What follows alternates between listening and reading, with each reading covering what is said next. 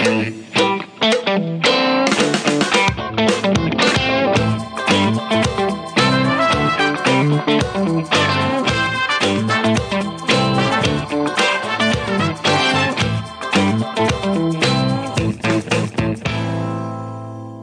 to the Freedom Factor. I'm your host, Oliver Bardwell, and today is an episode of Bill Watch. I'm going to give you a rundown of HF 8. It is an act prohibiting instruction related to gender identity and sexual orientation in school districts and charter schools in kindergarten through grade 3.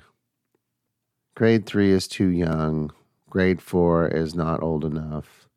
This shouldn't be taught in schools at all, so please, when you reach out to your representatives, tell them it needs to be through grade 12. They may come back to grade 8. There's a few bills that are coming through that go to grade 8, but this grade 3 thing is nonsense.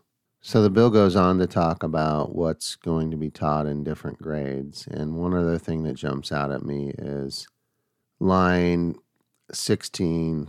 Well, I'll start at line 12. Each school board shall provide age appropriate and research based instruction in human growth and development, including instruction regarding human sexuality, self esteem, stress management, interpersonal relationships, domestic abuse, HPV, and the availability of a vaccine to prevent HPV.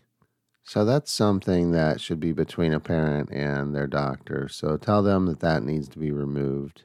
We don't need to be discussing HPV vaccines or any vaccines in school. That's between their family and them and their physician. So now I'm just going to read the summary of this bill.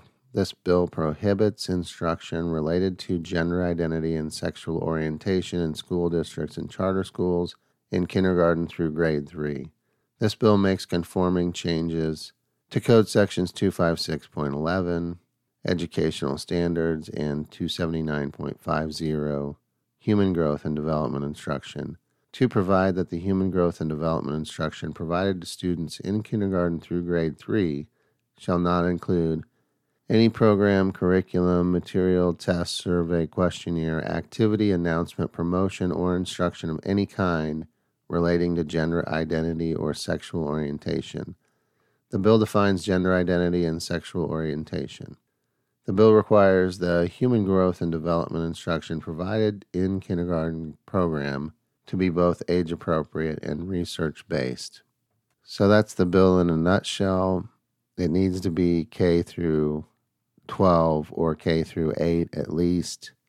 We need to make sure we're showing up and making our voices heard on these bills. We need to be protecting the hearts and minds of our children. We need more men to stand up and comment on these bills and show up and speak at the subcommittee hearings. This has nothing to do with bullying or affirming someone's identity. This has to do with our kids being indoctrinated we can be kind, we can teach our children to be kind and accepting of people without having this as part of the instruction. So reach out to your legislators, tell them this needs to be at least K through 8, but preferably K through 12. Please comment and show up. I'm going to let the wisdom of Mr. Rogers close out this episode. Boys are boys from the beginning. Mm-hmm. Girls are girls right from the start. Everybody's fancy, everybody's fine. Your body's fancy, and so is mine. Only girls can be the mummies. Only boys can grow up and be the daddies. Yes, sir. Everybody's fancy, everybody's fine. Your body's fancy, and so is